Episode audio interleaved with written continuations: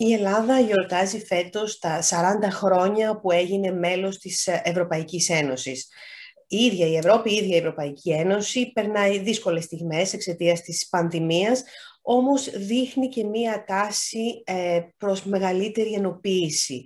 Ε, και αυτό το είδαμε με την απόφαση, την γενναία απόφαση για την δημιουργία του Ταμείου Ανάκαμψης, όπου ουσιαστικά δίνεται η δυνατότητα να δανειστεί πια η Ευρώπη, να δανειστεί η Κομισιόν, η Ευρωπαϊκή Επιτροπή ως Ευρώπη. Είναι κάτι το οποίο στην μεγάλη κρίση χρέους το ζητούσαν οι χώρες, το ζητούσαν οι χώρες του Νότου, οι χώρες του Κέντρου και του Βορρά είχαν αρνηθεί και είναι μια πολύ μεγάλη συζήτηση. Πού πάει λοιπόν η Ευρώπη, πού πάει η Ευρωπαϊκή Ένωση, πού βρισκόμαστε τώρα, οικονομικά αλλά και πολιτικά. Αυτό θα προσπαθήσουμε να διερευνήσουμε στο σημερινό μας podcast, στη σημερινή μας συζήτηση, έχοντας κοντά μας τον κύριο Αλέκο Κρητικό, είναι ειδικός σύμβουλος του ΕΛΙΑΜΕΠ και ανώτερο, πρώην ανώτερο στέλεχος της Ευρωπαϊκής Επιτροπής, πρώην Γενικός Γραμματέας στο Υπουργείο Εσωτερικών. Είναι ένας άνθρωπος που γνωρίζει πάρα πολύ καλά τα ευρωπαϊκά και τα ελληνικά, αλλά και την Ευρώπη και τις Βρυξέλλες. Καλησπέρα κύριε Κρητικέ, σας ευχαριστώ πάρα πολύ. Εγώ σας ευχαριστώ για την ευκαιρία που μου δίνετε να επικοινωνήσω με εσάς και με όσους θα έχουν την δυνατότητα να παρακολουθήσουν αυτό το podcast μετά. Πού βρισκόμαστε, κύριε Κρητικέ, σε αυτή την φάση? Διάβασα πρόσφατα ένα άρθρο σας, το οποίο ήσασταν λίγο ανήσυχος. Λέγατε ότι και στο Ταμείο Ανάκαμψης, το οποίο έχουμε δώσει όλες τις ελπίδες μας, αλλά και στο κομμάτι των ΕΣΠΑ, ότι η Ευρωπαϊκή Ένωση καθυστερεί. Είναι πράγματι έτσι? Έχουμε καθυστερήσεις ενώ βρισκόμαστε σε αυτή την κρίσιμη περίοδο? Δεν θα ήθελα να μιλήσω για ανησυχίες, παρόλο που δεν τις εκφράζω μόνο εγώ, που στο κάτω-κάτω πόση σημασία θα είχε, αλλά στα, τα, από πολύ πιο υπεύθυνα χείλη, και, ε, χείλη που έχουν αρμοδιότητα να μιλήσουν για αυτά. Ο Μπρινό Λεμέρ, ας πούμε, ο Γάλλος Υπουργός Οικονομικών, μόλις πριν λίγο καιρό εξέφρασε την ανησυχία ότι η Κίνα προχωράει, η ΗΠΑ προχωράνε, οι Ηνωμένες Πολιτείες, ε, ε, παρατηρείται ένα boom στην ανάκαμψή τους, στην προσπάθεια για την ανάκαμψη, και η Ευρώπη καθυστερεί. Όντως καθυστερεί η Ευρώπη, όχι ακόμα ανησυχητικά. Φαίνεται ότι θα έχουμε, όπως δείχνουν τα πράγματα, εγκρίσεις του πρώτου κύματος εθνικών σχεδίων ανάκαμψης μέσα στον Ιούλιο. Λέω του πρώτου κύματος γιατί καμιά δεκαριά, δεκατρείς χώρες έχουν υποβάλει εντός της αρχικώς τεθήσης προθεσμίας τα εθνικά σχέδια ανάκαμψης, δηλαδή μέχρι τις τριάντα Απριλίου. Οι υπόλοιπες θα τα υποβάλουν τώρα. Επομένως, αναγκαστικά θα υπάρξει ένα δεύτερο κύμα εγκρίσεων. Εμείς θα είμαστε μέσα στο πρώτο κύμα. Το υποβάλαμε δεύτερη κατά σειράν μετά από την Πορτογαλία. Εντάξει, και ως τώρα μόνο θετικά σχόλια ακούγονται για το ελληνικό εθνικό σχέδιο ανάκαμψης και έτσι πιστεύω να εγκριθεί μέσα στον Ιούλιο. Υπό την προϋπόθεση ότι δεν θα έχουμε κανένα τύχημα διαδρομής, που λέμε στα γαλλικά, και θα έχουμε επικύρωση της απόφασης για τους ιδίους πόρους από όλα τα εθνικά κοινοβούλια των κρατών μελών. Απομένουν ακόμη, νομίζω, καμιά δεκαριά κοινοβούλια που δεν έχουν εγκρίνει την απόφαση και χωρίς την έγκριση δεν είναι δυνατόν να τεθεί σε εφαρμογή, γιατί αυτή η απόφαση, να θυμίσω ή να ενημερώσω όσους θα μας ακούνε, ότι σε αυτή την απόφαση προβλέπεται η εξουσιοδότηση της Κομισιόν να προβεί στο δανεισμό των επτακοσίων πενήντα δισεκατομμυρίων. Αν λοιπόν δεν υπάρξει αυτή η απόφαση, δεν μπορεί να ξεκινήσει τη διαδικασία δανεισμού, επισήμως τουλάχιστον, η Ευρωπαϊκή Επιτροπή. Άρα, εφόσον δεν θα έχει τα χρήματα, εξασφαλίσει τα χρήματα μέσω του δανείου αυτού, δεν θα μπορεί να εγκρίνει επισήμως τα εθνικά σχέδια ανάκαμψης. Αλλά αυτό είναι το απεσιόδοξο σενάριο, δεν θέλω να το συμμεριστώ.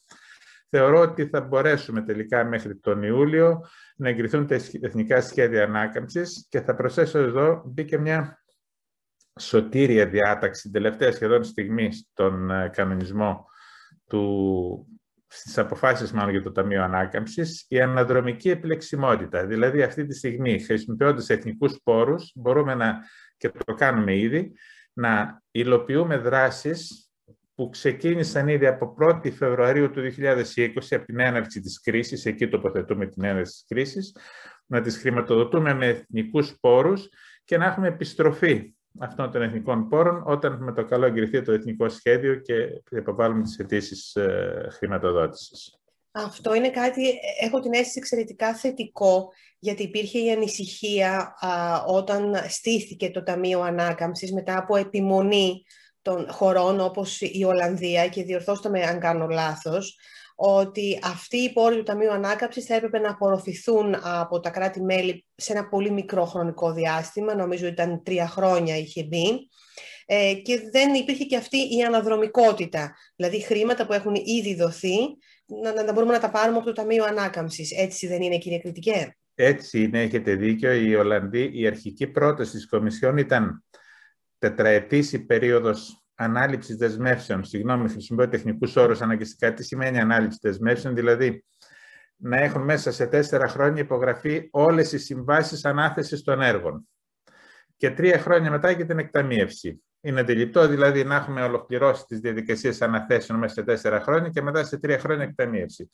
Οι τέσσερις φρούγκαλοι φιδωλοί, δηλαδή δεν μόνο ήταν η Ολλανδία, η Δανία, η Αυστρία, η Σουηδία και από κοντά η Φιλανδία, χωρίς να το ομολογεί επισήμως, πίεσαν πολύ να μειώσουν αυτή την περίοδο ανάληψης δεσμεύσεων στα τρία χρόνια και το επέτυχαν.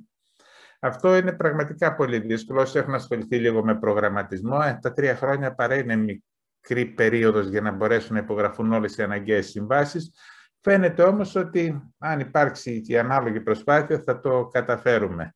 Η αναδρομικότητα ήταν κάτι το οποίο ήταν κοινό, όπως είμαστε παλιότεροι, το θυμόμαστε στους παλιούς κανονισμούς του Ευρωπαϊκού Ταμείου Περιφερειακής Ανάπτυξης κλπ. Υπήρχε αναδρομικότητα, μετά εγκαταλείφθηκε μετά από τη μεγάλη μεταρρύθμιση του χίλια εννιακόσια ογδόντα οκτώ και να τώρα που επανήλθε, κάποιοι παλιοί τη θυμηθήκαμε δηλαδή, και επανήλθε αυτή και είναι πραγματικά σωτήρια στην προκείμενη περίπτωση. Αλλά οπωσδήποτε είναι σφιχτές οι προθεσμίες, έχουμε όλη επίγνωση αυτού και η ελληνική κυβέρνηση είμαι βέβαιος ότι έχει την επίγνωση των σφιχτών προθεσμιών. Γι' αυτό και έκανε ένα πρόγραμμα που περιλαμβάνει έργα αρκετά όρημα, ελπίζω και υποθέτω, για να μπορέσουν να δεσμευτούν να υπάρχουν συμβάσεις μέσα στην τριετία και στην τριετία που ακολουθεί να έχει ολοκληρωθεί, να έχει ολοκληρωθεί η υλοποίησή τους. Τώρα, στο, στο ζήτημα, με το ζήτημα των, των ΕΣΠΑ, και μιλάω τώρα σε ευρωπαϊκό επίπεδο, γιατί σε ελληνικό πάντα είχαμε κάποιες ε, δυσκολίες στην αποδο, απορρόφηση των κονδύλιων και πολύ συχνά δυστυχώς δεν μπορούσαμε να απορροφήσουμε όλα τα κονδύλια που μας διέθετε μέσω των ΕΣΠΑ η Ευρωπαϊκή Ένωση. Εκεί είμαι πιο ανήσυχος, κύριε Ελληναδάτου, για το, το ΕΣΠΑ, όχι το ελληνικό κατανάν, για όλα τα ΕΣΠΑ. Και δεν θα έλεγα ότι και στο παρελθόν ήταν η Ελλάδα εκείνη που καθυστερούσε και οι άλλοι προχωρούσαν περισσότερο. Γενικώς η Ελλάδα ήταν στους μέσους όρους απορρόφησης των ΕΣΠΑ. Απλώς το όλο σύστημα, όπως εξελίχθηκε τελικά, έχει γίνει τόσο βαρύ. Ουσιαστικά οι διαδικασίες, θα το τολμήσω να το πω αυτό, έχουν αναχθεί σε αυτό σκοπό, αρκεί οι διαδικασίες να εκπληρούνται, να εφαρμόζονται και μετά ο σκοπός δευτερεύον, ας πούμε. Με αποτέλεσμα, τα ΕΣΠΑ έχουν μια εφταετή περίοδο. Σε τρεις-τέσσερις περιόδους προηγήθηκαν. Στο τέλος της εφταετούς περίοδου είχαμε μια απορρόφηση πανευρωπαϊκή που ήταν περίπου στο πενήντα τοις εκατό. Μετά είχαμε βέβαια τη λεγόμενη παράταση, δεν θα την πω παράταση, περίοδος ε, μέσα στην οποία μπορούσαν να ολοκληρωθούν εκταμιεύσεις. Ήταν δύο ή και τρία χρόνια στη συνέχεια. Ε, μέσα σε αυτά τα τρία χρόνια της παράτασης τριμώχναμε όπως όπως ό,τι έργα βρίσκαμε μπροστά μας, για να μπορέσουμε να γεμίσουμε αυτό τον κορβανά και να απορροφήσουμε τα χρήματα. Δεν έχουμε χάσει χρήματα, παρά τα αντιθέτως θρυλούμενα. Τα έχουμε εξαντλήσει, έχουμε κάποιες καθυστερήσεις και στη χώρα, δηλαδή στην Ελλάδα. Άλλες χώρες έχουν χάσει χρήματα. Εδώ δεν χάσαμε χρήματα, απλώς τα εισπράξαμε με αρκετή καθυστέρηση. Τώρα όμως το πρόβλημα είναι ακόμα μεγαλύτερο πανευρωπαϊκά. Γιατί εδώ πρέπει να πω, όπως τουλάχιστον έχει εξαγγείλει και ο αρμόδιος υφυπουργός, η Ελλάδα θα είναι η πρώτη ε, της οποίας θα εγκριθεί το ΕΣΠΑ, υπολογίζουν μέσα στον Ιούλιο. Οι άλλοι ακολουθούν ακόμη, υπάρχουν και κάποιες χώρες που δεν έχουν καν υποβάλει το ΕΣΠΑ τους. Θα μου πείτε και τι σημαίνει αυτό. Μα η προγραμματική περίοδος ήδη επισήμως έχει ξεκινήσει από πρώτη Ιανουαρίου. Δηλαδή τρέχει αυτή τη στιγμή το κοντέρ, ήδη μπήκαν στον πέμπτο μήνα και όχι μόνο δεν έχουμε εκταμιεύσεις. Όχι μόνο δεν έχουμε έγκριση των ΕΣΠΑ, γιατί θα θυμίσω ότι δεν φτάνει να εγκριθεί το ΕΣΠΑ. Όπως έχει εξελιχθεί αυτό το πολύπλοκο, το σχεδόν καυκαϊκής σύνθεσης σχήμα, το, εγκρίνεται το ΕΣΠΑ, μετά πρέπει να εγκριθούν τα λεγόμενα επιχειρησιακά προγράμματα του ΕΣΠΑ, μετά ίσως να δούμε την εξειδίκευση αυτών των προγραμμάτων, τη λεγόμενη έξυπνη ή λιγότερο έξυπνη εξειδίκευση, λιγάκι σατιρίζω εδώ, τέλος πάντων. Μετά ίσως ακολουθούν και τα, η έγκριση των κριτηρίων επιλογής έργων και μετά θα πάμε στα έργα. Δηλαδή ζήσε μάιμο θα έλεγα, ας πούμε, και όλα αυτά.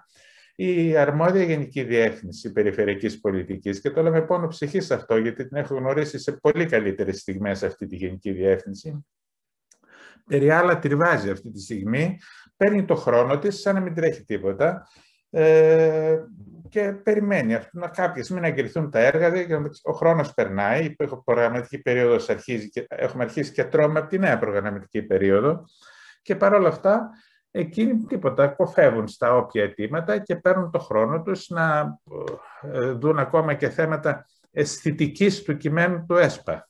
Άρα, αυτό είναι θέμα ε, γραφειοκρατίας, πολύ βαριάς γραφειοκρατίας των Βρυξελών πια, έτσι, ε, η έτσι. οποία ε, πρέπει να ελεγχθεί από ποιον, από την Κομισιόν, έτσι. από ποιο δηλαδή μεγαλύτερο ή υψηλότερο και... όργανο, έτσι ώστε να, να επιταχυνθούν οι διαδικασίες.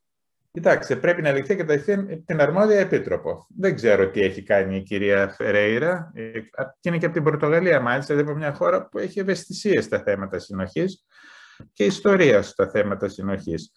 Πρέπει να ελεγχθεί από την επίτροπο. Πρέπει από την ίδια την Ευρωπαϊκή Επιτροπή να ελεγχθεί. Υπάρχει και το Ευρωπαϊκό Κοινοβούλιο. Εγώ απορώ πως δεν έχουν υπάρξει ερωτήσεις ευρωβουλευτών μέχρι τώρα που να εγκαλούν την επίτροπο, γιατί στην επίτροπο απευθύνονται, στην Ευρωπαϊκή Επιτροπή. Και στην ε, α, καθήλυνα αρμόδια επίτροπα απευθύνονται ερωτήσεις να τις πούν τι γίνεται εδώ. Έχει περά, ήδη περνάνε τέσσερις μήνες. Α, υπόψη, δεν έχουν εγκριθεί καν οι κανονισμοί ακόμη των ΕΣΠΑ. Αυτό συμβαίνει πρώτη φορά. Πρώτη φορά στην ευρωπαϊκή ιστορία να ξεκινήσει η ευρωπαϊκή ε, νέα προγραμματική περίοδος χωρίς έγκριση κανονισμών και χωρίς έγκριση ΕΣΠΑ. Μέχρι τώρα τουλάχιστον τα ΕΣΠΑ είχαν εγκριθεί λίγο, έστω και λίγες μέρες πριν ή άντε λίγες μέρες μετά την έναρξη της προγραμματικής περίοδου. Εντάξει, καθυστερούσαμε και τότε. Τότε να καταλάβετε, στην προηγούμενη περίοδο, εγκρίθηκε το ΕΣΠΑ Δεκέμβριο του δύο χιλιάδες δεκατρία, η περίοδος ξεκινούσε το δύο χιλιάδες δεκατέσσερα. Εγκρίθηκε το ΕΣΠΑ, εγκρίθηκαν τις επόμενες μήνες τα επιχειρησιακά προγράμματα, δηλαδή την εποχή που μιλάμε τώρα, ας πούμε, αρχές Μαΐου, είχαν εγκριθεί κάποια επιχειρησιακά προγράμματα. Και οι πρώτες προκηρύξεις έργων έγιναν στο τέλος του δύο χιλιάδες δεκαπέντε, δηλαδή δύο χρόνια μετά. Καταλαβαίνετε που θα πάμε τώρα που δεν, έχουμε, δεν είμαστε καν σε αυτό το στάδιο. Λοιπόν, εγώ θα περίμενα και οι Έλληνες ευρωβουλευτές και άλλοι ευρωβουλευτές να έχουν αυτή τη στιγμή όχι απλώς υποβάλει, να έχουν κατακλείσει με ερωτήσεις την Επιτροπή για αυτή την καθυστέρηση. Αυτό δεν το έχω εισπράξει. Εγώ δεν ξέρω αν κάποιος άλλος το έχει δει και μου διαφεύγει. Ε, δεν είναι πάντως κάτι, γιατί λες και έχουμε περιθώριο να περιμένουμε. Έγραφα, αναφέρατε το άρθρο μου και σας ευχαριστώ, το οποίο τιτλοφορούσε «Η ανάκαμψη δεν μπορεί να περιμένει». Φαίνεται για κάποιους μπορεί να περιμένει. Εγώ δεν θεωρώ ότι ο κόσμος καίγεται αυτή τη στιγμή και εμείς κοιτάζουμε διαδικασίες και θέματα αισθητικής του κειμένου και εγώ δεν ξέρω τι, άλλες γραφειοκρατικά, τι άλλα γραφειοκρατικά τερτύπια, ας πούμε. Είμαι λιγάκι όχι ανήσυχος. Ε, αν...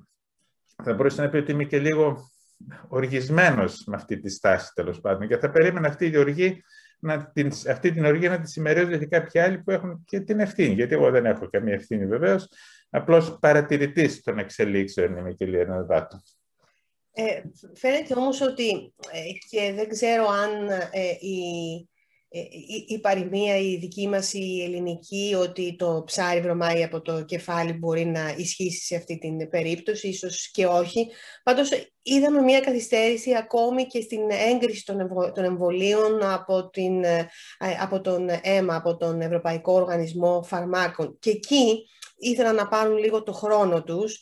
Ε, ενώ είδαμε ε, ε, αντίστοιχα στις Ηνωμένες Πολιτείες και στον ε, Καναδά οι, οι διαδικασίες ήταν πάρα πολύ γρήγορες ε, και θεωρώ απολύτως ασφαλείς επίσης. Ε, δηλαδή οι διαδικασίες σε, στην Ευρώπη ήταν πάλι λίγο γραφειοκρατικού τύπου και στον Ευρωπαϊκό Οργανισμό Φαρμάκων. Έχει αλλάξει κάτι σε αυτό ε, προς το χειρότερο, κύριε Κρητικέ, εσείς που το, το παρακολουθείτε από πάρα πολύ κοντά? Όχι, δεν θα έλεγα, ειδικά για το εμβόλιο θα διαφοροποιηθώ λιγάκι από αυτή τη διαπίστωση. Είναι το κόστος της δημοκρατίας από την μεριά ή το κόστος της μη Ευρώπης, κυρία Λιναρδάτου.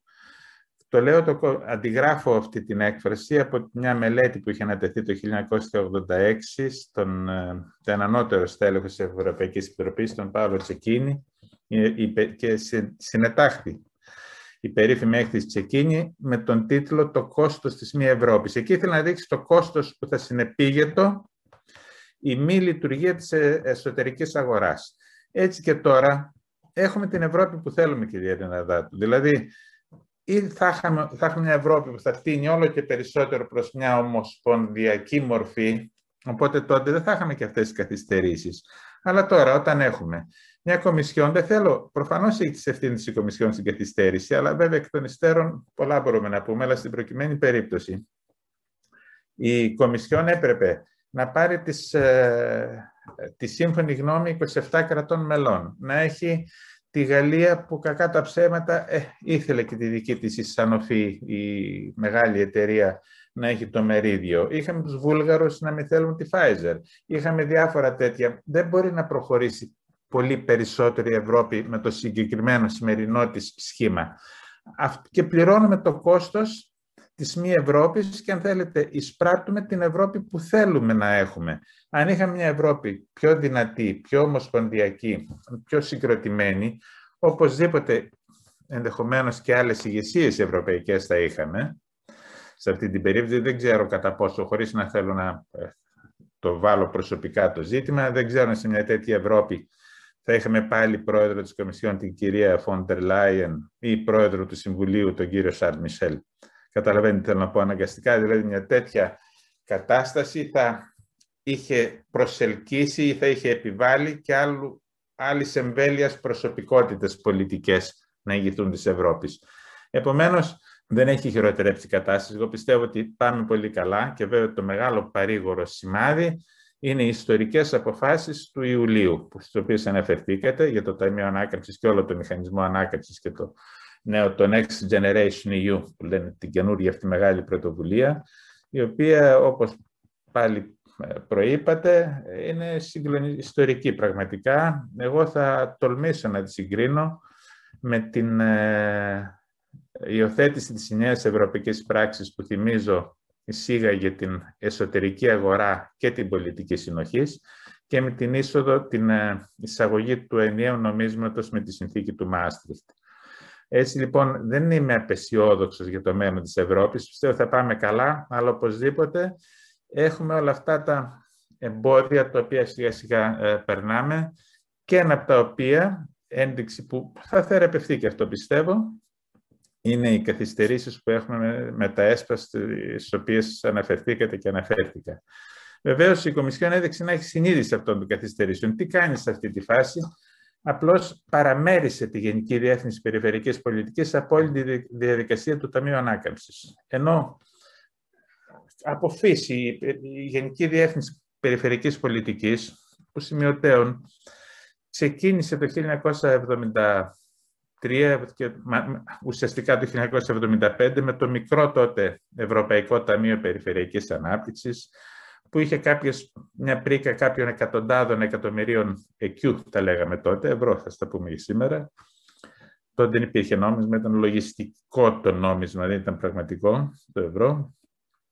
Ξεκίνησε λοιπόν με κάτι λίγες, αντιπροσώπευε ο προϋπολογισμός της στο πέντε τοις εκατό του μικρού τότε ευρωπαϊκού προϋπολογισμού και έφτασε κάποια στιγμή να έχει το συντονισμό της ευρείας μεγάλης πολιτικής συνοχής, που έφτασε στο σαράντα τοις εκατό ενός μεγάλου κοινοτικού προϋπολογισμού σε σχέση με το παρελθόν.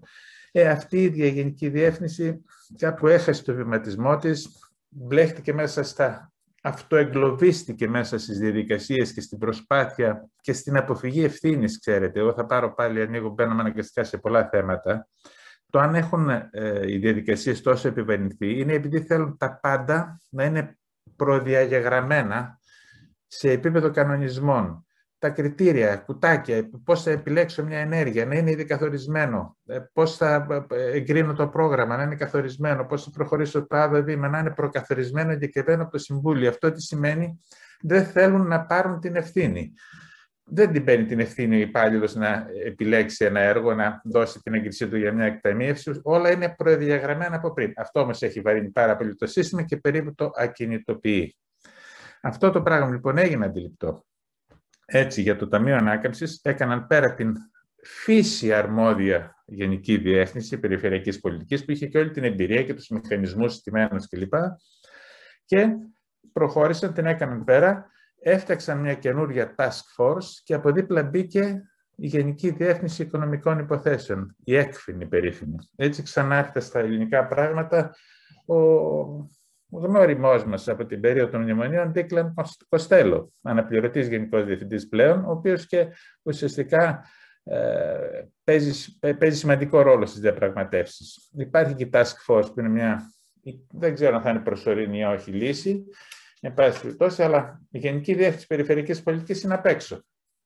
Με αποτέλεσμα ίδια τώρα να λειτουργεί αμυντικά, να προσπαθεί να περιχαρακώσει και να διασώσει τα κεκτημένα της και έτσι αντί να βλέπετε, βλέπετε συνέχεια στις όποιες παρατηρήσεις της να κυριαρχεί η λέξη προσοχή, θέλω demarcation, θέλω διάκριση, διαχωρισμό μεταξύ δράσεων του Ταμείου Ανάκαμψης και δράσεων των ΕΣΠΑ. Να κρατήσω τα δικά μου, μην τα πειράξει κανείς τα δικά μου. Ενώ θα περίμενε κανένας, και τους το έχει επισημανθεί αυτό, να μιλάνε για συντονισμό, για συμπληρωματικότητα, για συνέργειες και όχι απλά για την demarcation για να κατοχυρώσουν ό,τι θεωρούν ότι έχουν. Βέβαια, εκτιμώ ότι, όπως ότι λειτουργούν περίπου αυτοκτονικά ως γραφειοκρατική, ως υπηρεσιακή δομή, δεν βλέπω να μπορεί να συνεχίσει αυτή η Γενική Διεύθυνση όπως έχει. Ε, οριακά θα βγάλει την παρούσα προγραμματική περίοδο. Μετά στη συνέχεια η προσέγγιση για το Ταμείο Ανάκαμψης θα γενικευτεί. Είναι απλούστερος διαδικασία. Βεβαίως έχει πολλά θετικά νέα προσέγγιση, έχει και αρνητικά όμως. Τα αρνητικά είναι ότι ενώ μέχρι τώρα είχαμε κερδίσει να αποφασίζει η Κομισιόν. Η Κομισιόν είναι ένα υπερεθνικό όργανο και εμείς ως χώρα και γενικά όσοι είναι υπέρμαχοι μιας πιο ομοσπονδιακής Ευρώπης είναι και πρέπει να είναι υπέρ των υπερεθνικών οργάνων και όχι των διακρατικών διευθετήσεων όπως είναι το Συμβούλιο Υπουργών. Έτσι λοιπόν, ενώ είχε κατακτηθεί τα ΕΣΠΑ και όλα τα προγράμματα να εγκρίνονται μόνο από ένα υπερεθνικό όργανο που είναι η Κομισιόν, τώρα ξαναμπήκε στο παιχνίδι ο διακυβερνητισμός, δηλαδή η διακρατική διευθέτηση των θεμάτων και έτσι έχουμε. Τα εθνικά σχέδια ανάκαμψης θα εγκρίνονται από το Συμβούλιο, με πρόταση βεβαίως της Επιτροπής που τα έχει επεξεργαστεί πριν. Οι εκταμιεύσεις στη συνέχεια θα εγκρίνονται από την Οικονομική και Δημοσιονομική Επιτροπή του Συμβουλίου, που επίσης δεν είναι υπερεθνικό, αλλά είναι διακρατικό όργανο. Γενικά δηλαδή έχει υποχωρήσει η λεγόμενη κοινοτική μέθοδος, η κοινοτική προσέγγιση, υπέρ του διακυβερνητισμού. Και αυτό δεν είναι θετικό για την πορεία προς παραπέρα, ας πούμε, ολοκλήρωση ευρωπαϊκή και να πω, τον απότατο στόχο, την ομοσπονδοποίηση της Ευρώπης. Δηλαδή έχουμε ταυτόχρονα, βλέπετε, πατάμε σε δύο βάρκες. Από τη μια παίρνουμε ναι. αποφάσεις. Αλλά, αλλά μήπως αυτό γίνεται για να υπάρξει ένα, ένα, ένα μεσοδιάστημα όπου θα νιώθουν και τα κράτη μεγαλύτερη ασφάλεια ότι μπορούν και εκείνα να αποφασίζουν και θα αποφασίζει μόνο η Κομισιόν. Τι θέλω να πω με αυτό, μήπως με αυτόν τον τρόπο πιστούν τελικά οι είκοσι επτά να παραμείνει το Ταμείο Ανάκαμψης, δηλαδή να παραμείνει και μία μέθοδος κοινού δανεισμού, αμοιβαιοποίησης ενδεχομένως του χρέους μέσω του Ταμείου Ανάκαμψης, εφόσον οι εγκρίσεις δεν θα είναι πια μόνο από την Κομισιόν. Δηλαδή μήπως παίρνουν, πάμε βήμα-βήμα. Είναι πάρα πολύ σωστή η παρατηρήση και το ερώτημα, το σχεδόν ρητορικό που υποβάλλεται, ναι, είναι στη, στη ρίζα αυτών των νέων προσεγγίσεων, οπωσδήποτε και αυτή η πρόθεση. Αλλά γενικά έτσι προχωράει η Ευρώπη, ξέρετε. Το είχε πει τόσο προφητικά ο Ζαν Μονέ όταν είχε πει ότι η Ευρώπη θα, είναι, λέει, θα προχωρήσει μέσα από κρίσεις και κάθε φορά θα είναι το άθροισμα των λύσεων που θα δίνονται στις κρίσεις αυτές. Και τώρα λοιπόν είχαμε την κρίση. Ήρθε το Ταμείο Ανάκαμψης, ιστορική απόφαση. Και μόνο το ότι ο προϋπολογισμός ξαφνικά εκτινάχθηκε στο δύο τοις εκατό του ακαθάριστου εθνικού εισοδήματος της Ευρωπαϊκής Ένωσης. Αυτό είναι ένα άλμα που πριν ενάμιση χρόνο θα, θα με παραπέμπετε σε ψυχία τώρα να σας έλεγα ότι μπορεί να συμβεί. Και όμως έγινε. Ε, θα θυμίσω ότι λίγους μήνες πριν την έναρξη της κρίσης, μάλλον μέρες πριν την έναρξη της κρίσης, διαφορές ήταν αν ο προϋπολογισμός θα είναι ένα κόμμα ένα τοις εκατό του κοινοτικού καθάριστου εθνικού εισοδήματος, θα το πω ΑΕΠ για συντομία, ή ένα κόμμα μηδέν εβδομήντα τέσσερα που ήταν η τελική συμβαστική πρόταση του Σαρλ Μισελ, του Προέδρου του Συμβουλίου. Και ξαφνικά, από τα, από τα δεύτερα δεκατικά ψηφία, τιναχτήκαμε να πάμε κατευθείαν σε διπλασιασμό, στο δύο τοις εκατό με το Ταμείο Ανάκαμψης. Είναι ιστορικό αυτό και όσο μεγαλύτερος είναι ο προϋπολογισμός, τόσο μεγαλύτερο είναι και το προχώρημα προς την ομοσπονδιακή μορφή. Γιατί αυτό? Γιατί καινούριος μεγάλος προϋπολογισμός συνεπάγεται νέους νέες πηγές εσόδων, νέους ιδίους πόρους, όπως λέμε. Οι νέοι ίδιοι πόροι, όμως, όπως τουλάχιστον έχουν ήδη εισαχθεί αυτή τη στιγμή, ο φόρος για το διοξείδιο του άνθρακα, το ταμείο ανακυκλωμένα πλαστικά, θα ακολουθήσει αυτός για, το, για τις διασυνορικές αλλαγές, για το, τις εκπομπές αερίων ρήπων κλπ. Αυτή είναι πια πόροι που δεν είναι συνεισφορά των κρατών μελών από τον προϋπολογισμό τους. Πάλι θα πω τώρα, θα σταθώ, θα θυμίσω μάλλον στους όσους μας ακούσουν, ότι ε, το μεγαλύτερο κομμάτι του ευρωπαϊκού προϋπολογισμού σήμερα προέρχεται από εθνικές συνεισφορές. Από ποσοστό του ΑΕΠ, το, τα τρία τέταρτα περίπου, το εβδομήντα πέντε τοις εκατό, είναι από εθνικές συνεισφορές που καθορίζουν τα κράτη-μέλη κάθε φορά ένα ενιαίο ποσοστό για όλους. Τώρα, οι όροι αυτοί οι καινούργοι δεν εξαρτώνται από τη βούληση των κρατών μελών. Το πόσα ανακυκλω... μη ανακυκλώσιμα πλαστικά θα παράγει ένα κράτος δεν είναι θέμα της βουλησεώς του. Είναι ένα πραγματικό γεγονός και βάσει αυτού θα βγουν αυτά τα χρήματα να πάνε κατευθείαν στο κοινωνικό προϋπολογισμό. Δηλαδή, όσο έχουμε πόρους, όσο αυξάνονται οι πόροι που πάνε κατευθείαν στον ευρωπαϊκό προϋπολογισμό χωρίς να περνάνε από την βούληση των κρατών μελών, τόσο εντείνεται ο ομοσπονδιακός χαρακτήρας. Έχουμε λοιπόν μια μεριά αυτό, δύο τοις εκατό του προϋπολογισμού, του ΑΕΠ λοιπόν ως προϋπολογισμό, έχουμε νέους ιδιούς πόρους, βήματα προς ομοσπονδιοποίηση και το φρένο από την άλλη μεριά που είναι ο διακυβερνητισμός. Αλλά ίσως είναι οι αναγκαίοι συμβιβασμοί μέσα στους οποίους προχωράει όλα αυτά τα, τα χρόνια, τις δεκαετίες που ζει και αναπτύσσεται η Ενωμένη Ευρώπη. Ε, τώρα θέλω να σας κάνω ένα τελευταίο ερώτημα που έχει να κάνει φυσικά με την Ευρωπαϊκή Ένωση, με την Ευρώπη, αλλά έχει να κάνει και με τα μεμονωμένα κράτη. Πάμε το επόμενο διάστημα σε σημαντικές εκλογικές αναμετρήσεις. Πιστεύετε ότι οι εκλογές στη Γερμανία, ενδεχόμενη νίκη των Πρασίνων εκεί, οι εκλογές στη Γαλλία, ενδεχόμενη ε, νίκη του, του Μακρόν, ε, να μου πείτε τα λέω όλα πολύ αισιόδοξα. Ε, ναι. ε, ε, στην Ισπανία είδαμε βέβαια τι έγινε στην Μαδρίτη, όπου εκεί πια είχαμε το, το αντίθετο, δηλαδή εξελέγησε τοπικές βέβαια εκλογές, α, ε, ε, μια λαϊκίστρια α, ε, δεξιά πολύ που θα συνεργαστεί και με τους ακροδεξιούς. Βλέπουμε όμως στην Ιταλία να έχουμε τον, τον Μάριο Ντράγκι. Ε, πιστεύετε ότι α, με αυτές τις εκλογικές αναμετρήσεις και ανάλογα τα αποτελέσματα θα μπορεί η Ευρώπη να προχωρήσει ενδεχομένως και ταχύτερα σε μια μεγαλύτερη ενοποίηση, έχοντας πάρει και το πολύ δυνατό μάθημα που ήταν η πανδημία? Ναι. Πιστεύω ότι και εφόσον οι υποθέσεις αυτές, οι προβλέψεις αυτές, οι αισιόδοξες αλλά ρεαλιστικά αισιόδοξες εκπληρωθούν, ναι, πιστεύω θα είναι μια θετική εξέλιξη για την Ευρώπη και την ευρωπαϊκή ενοποίηση. Ήδη βλέπουμε ο πρόεδρος Μακρόν, ο οποίος βεβαίως ηγείται, έχει πάρει, ειδικά μετά την αποχώρηση του Ηνωμένου Βασιλείου, έχει πάρει τα σκήτρα και αναβιώνει τον γαλλογερμανικό άξονα, ο οποίος είναι και η ατμομηχανή βεβαίως, ήταν πάντα η ατμομηχανή της Ευρώπης. Προχτές, πάλι μια παρένθεση, ο Μπρινό Λεμέρ, όταν ανακοίνωνε θριαμβευτικά μαζί με τον Όλαφ Σόλτς, τον γερμανό ομολογό του, ότι την επόμενη μέρα θα υπεβάλλοντο τα εθνικά σχέδια ανάκαμψης Γαλλίας, Γερμανίας, Ιταλίας και Ισπανίας, έκλεισε την, την ομιλία, την παρουσίαση στη συνέντευξη τύπου με την έκφραση «Όταν η Γαλλία και η Γερμανία θέλουν, η Ευρώπη μπορεί». Αυτό είναι πολύ σημαντικός, συγκινητικό θα έλεγα, από μια άποψη, αν αντιπροσωπεύει και τα πιστεύω τους. Λοιπόν, η Γαλλία του Μακρόν θέλει πραγματικά να προχωρήσει η ενοποίηση. Η Γερμανία δεν, η συνεισφορά της κυρίας Μέρκελ υπήρξε τεράστια σε όλη την υπόθεση της Ευρωπαϊκής Ενοποίησης, παρά το ότι η γερμανική στάση γενικώς πάντοτε διακατέχεται από μια εσωστρέφεια.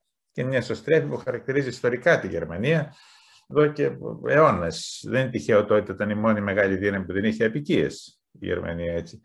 Λοιπόν, ως εκ τούτου, πιστεύω ότι και το τοπίο στη Γερμανία αλλάζει. Δεν ξέρω αν θα είναι η πράσινη πρώτη ή όχι κλπ. Σε κάθε περίπτωση θα αλλάξει, και ο Ντράγκι στην Ιταλία είναι μεγάλος ηγέτης, δεν χωράει αμφιβολία. Το απέδειξε, έσωσε το ευρώ και την ευρωζώνη με εκείνο το περίφημο το whatever it takes, το οποίο αποκαλύπτουμε πραγματικά. Έτσι λοιπόν, οι εξελίξεις αυτές, εντάξει, με τα μικροεπισόδια που έχουμε κατά καιρούς, δηλαδή ε, της Μαδρίτης, αυτό που είπατε, μικροεπισόδιο το θεωρώ ιόπου αλλού, θεωρώ ότι όλα δείχνουν ότι δημιουργούνται οι προϋποθέσεις για να πάμε ακόμα παραπέρα στην Ευρώπη. Και το κατάλαβαν, η πανδημία ήταν πάλι μια αφορμή για να συνειδητοποιήσει η Ευρώπη, να συνειδητοποιήσουμε την ανάγκη της, ε, της παραπέρα ενοποίησης της Ευρώπης. Ότι αυτή είναι η μόνη οδός, δεν θέλω να το πω τόσο κατηγορηματικά, μπορεί να υπάρχουν και λίγο διαφοροποιημένες απόψεις, αλλά εγώ αυτή είναι η άποψή μου. Το είπε προχτές ο Γιώργος Παγουλάτος σε ένα εξαιρετικό το άρθρο, ο Γενικός Διευθυντής του ΕΛΙΑΜΕΠ, όταν είπαν, σας έριχναν από ένα διαστημόκλειο, σε ποια περιοχή του κόσμου θα θέλατε να προσγειωθείτε. Πράγματι. Λοιπόν, στην Ευρώπη, στην Ενωμένη Ευρώπη θα θέλαμε. Ως εκ τούτου, έτσι και πρέπει να πιστεύουμε, να είμαστε ενεργώς αισιόδοξοι για να προχωράει αυτό μεγάλη και όμορφη περιπέτεια της Ευρωπαϊκής Ενοποίησης. Και ένα, παρόλο που είπα ότι το προηγούμενο θα ήταν το τελευταίο ερώτημά μου, όμως θέλω να σας το ρωτήσω και αυτό. Ε, θα ήσασταν υπέρ ε, της κατάργησης του απόλυτο βέτο, δηλαδή του βέτο που είναι το είκοσι επτά πρέπει να λένε ναι, ε, ένας να ασκήσει το βέτο, ε, έχουμε θέμα. Βεβαίως, ναι, ναι, δεν υπάρχει. Το βέτο είναι φρένος στην ευρωπαϊκή ενοποίηση, κύριε Ναρδάτου. Μπορεί να, να βλέπουμε βραχυπρόθεσμα να θεωρούμε ότι μας καλύπτει, αλλά γενικά οι, οι πλειοψηφίες είναι αυτές που έχουν δώσει όθηση στην ευρωπαϊκή ενοποίηση. Ναι, εγώ είμαι υπέρ της κατάργησης του βέτο, της, δηλαδή υπέρ της κατάργησης ομοφωνίας, να το πω έτσι. Πιστεύω πάντα ότι η αποφάση με ειδική πλειοψηφία μπορεί σε κανένα δύο σημεία να χάσουμε, δεν έχει σημασία. Αλλά το, η μεγάλη εικόνα θα είναι οπωσδήποτε θετική και έτσι πρέπει να το βλέπουμε. Άκουσα πριν λίγο το Delphi Economic Forum, τον καθηγητή τον Γιώργο Πρεβελάκη, που ανέφερε ένα περιστατικό από την ιστορία. Ο Ελευθέριος Βενιζέλος μετά τον Πρώτο Παγκόσμιο Πόλεμο, στις συζητήσεις για την κοινωνία των εθνών, είχε συναντήσει τον πρόεδρο Βίλσον των Ηνωμένων Πολιτειών. Πριν από το Βενιζέλο έμπαιναν διάφοροι πρωθυπουργοί και πρόεδροι, δέκα λεπτά τους έδινε ο Βίλσον και έφευγαν. Μπήκε ο Βενιζέλος, πέρασαν ο Ελευθέριος Βενιζέλος, μπήκαν, πέρασαν τα πρώτα δέκα λεπτά, τα είκοσι, τα τριάντα, στην ώρα πάνω πέρασε και η ώρα και μετά βγήκε. Βγαίνει και του λένε, κύριε πρόεδρε, γιατί λέει, όλα τόσο, τόση ώρα χρειαστήκατε να προβάλλετε τεχνικά μας θέματα? Όχι, αγαπητέ κύριε. Εγώ συζήτησα με τον πρόεδρο Βίλσον, συζητήσαμε για την νέα οργάνωση των διεθνών σχέσεων, συζητήσαμε για την οργάνωση τη μεταπολεμική του κόσμου κλπ. Ε, και στο τέλος, στα πέντε λεπτά, τα τελευταία, έβαλα και τα εθνικά μετήματα. Σας πληροφορώ ότι έγιναν όλα αποδεκτά. Τι θέλω να πω, ποιο είναι το μεγάλο μάθημα από εδώ? Ότι ακριβώς μη φοβόμαστε τις πλειοψηφίες και να οχυρωνόμαστε πίσω από τις ομοφωνίες και τα βέτο. Αν έχουμε μια δημιουργική συμμετοχή και πραγματικά μέθεξη σε αυτό το εγχείρημα της Ευρωπαϊκής Ενοποίησης, συνολικά θα πούμε κερδισμένοι. Σας ευχαριστώ θερμά, θερμά για αυτή τη συζήτηση, γιατί μας βοηθήσατε πραγματικά να δούμε ολόκληρη την εικόνα της Ευρώπης και της Ευρωπαϊκής Ένωσης. Σας ευχαριστώ πολύ. Εγώ σας ευχαριστώ, κύριε Ναρδάτου. Ελπίζω να συνεισέφερα ε, και ελπίζω και όσοι μας ακούσουν κάτι να έχουν να αποκομίσουν από αυτά. Πολύ σας ευχαριστώ κι εγώ.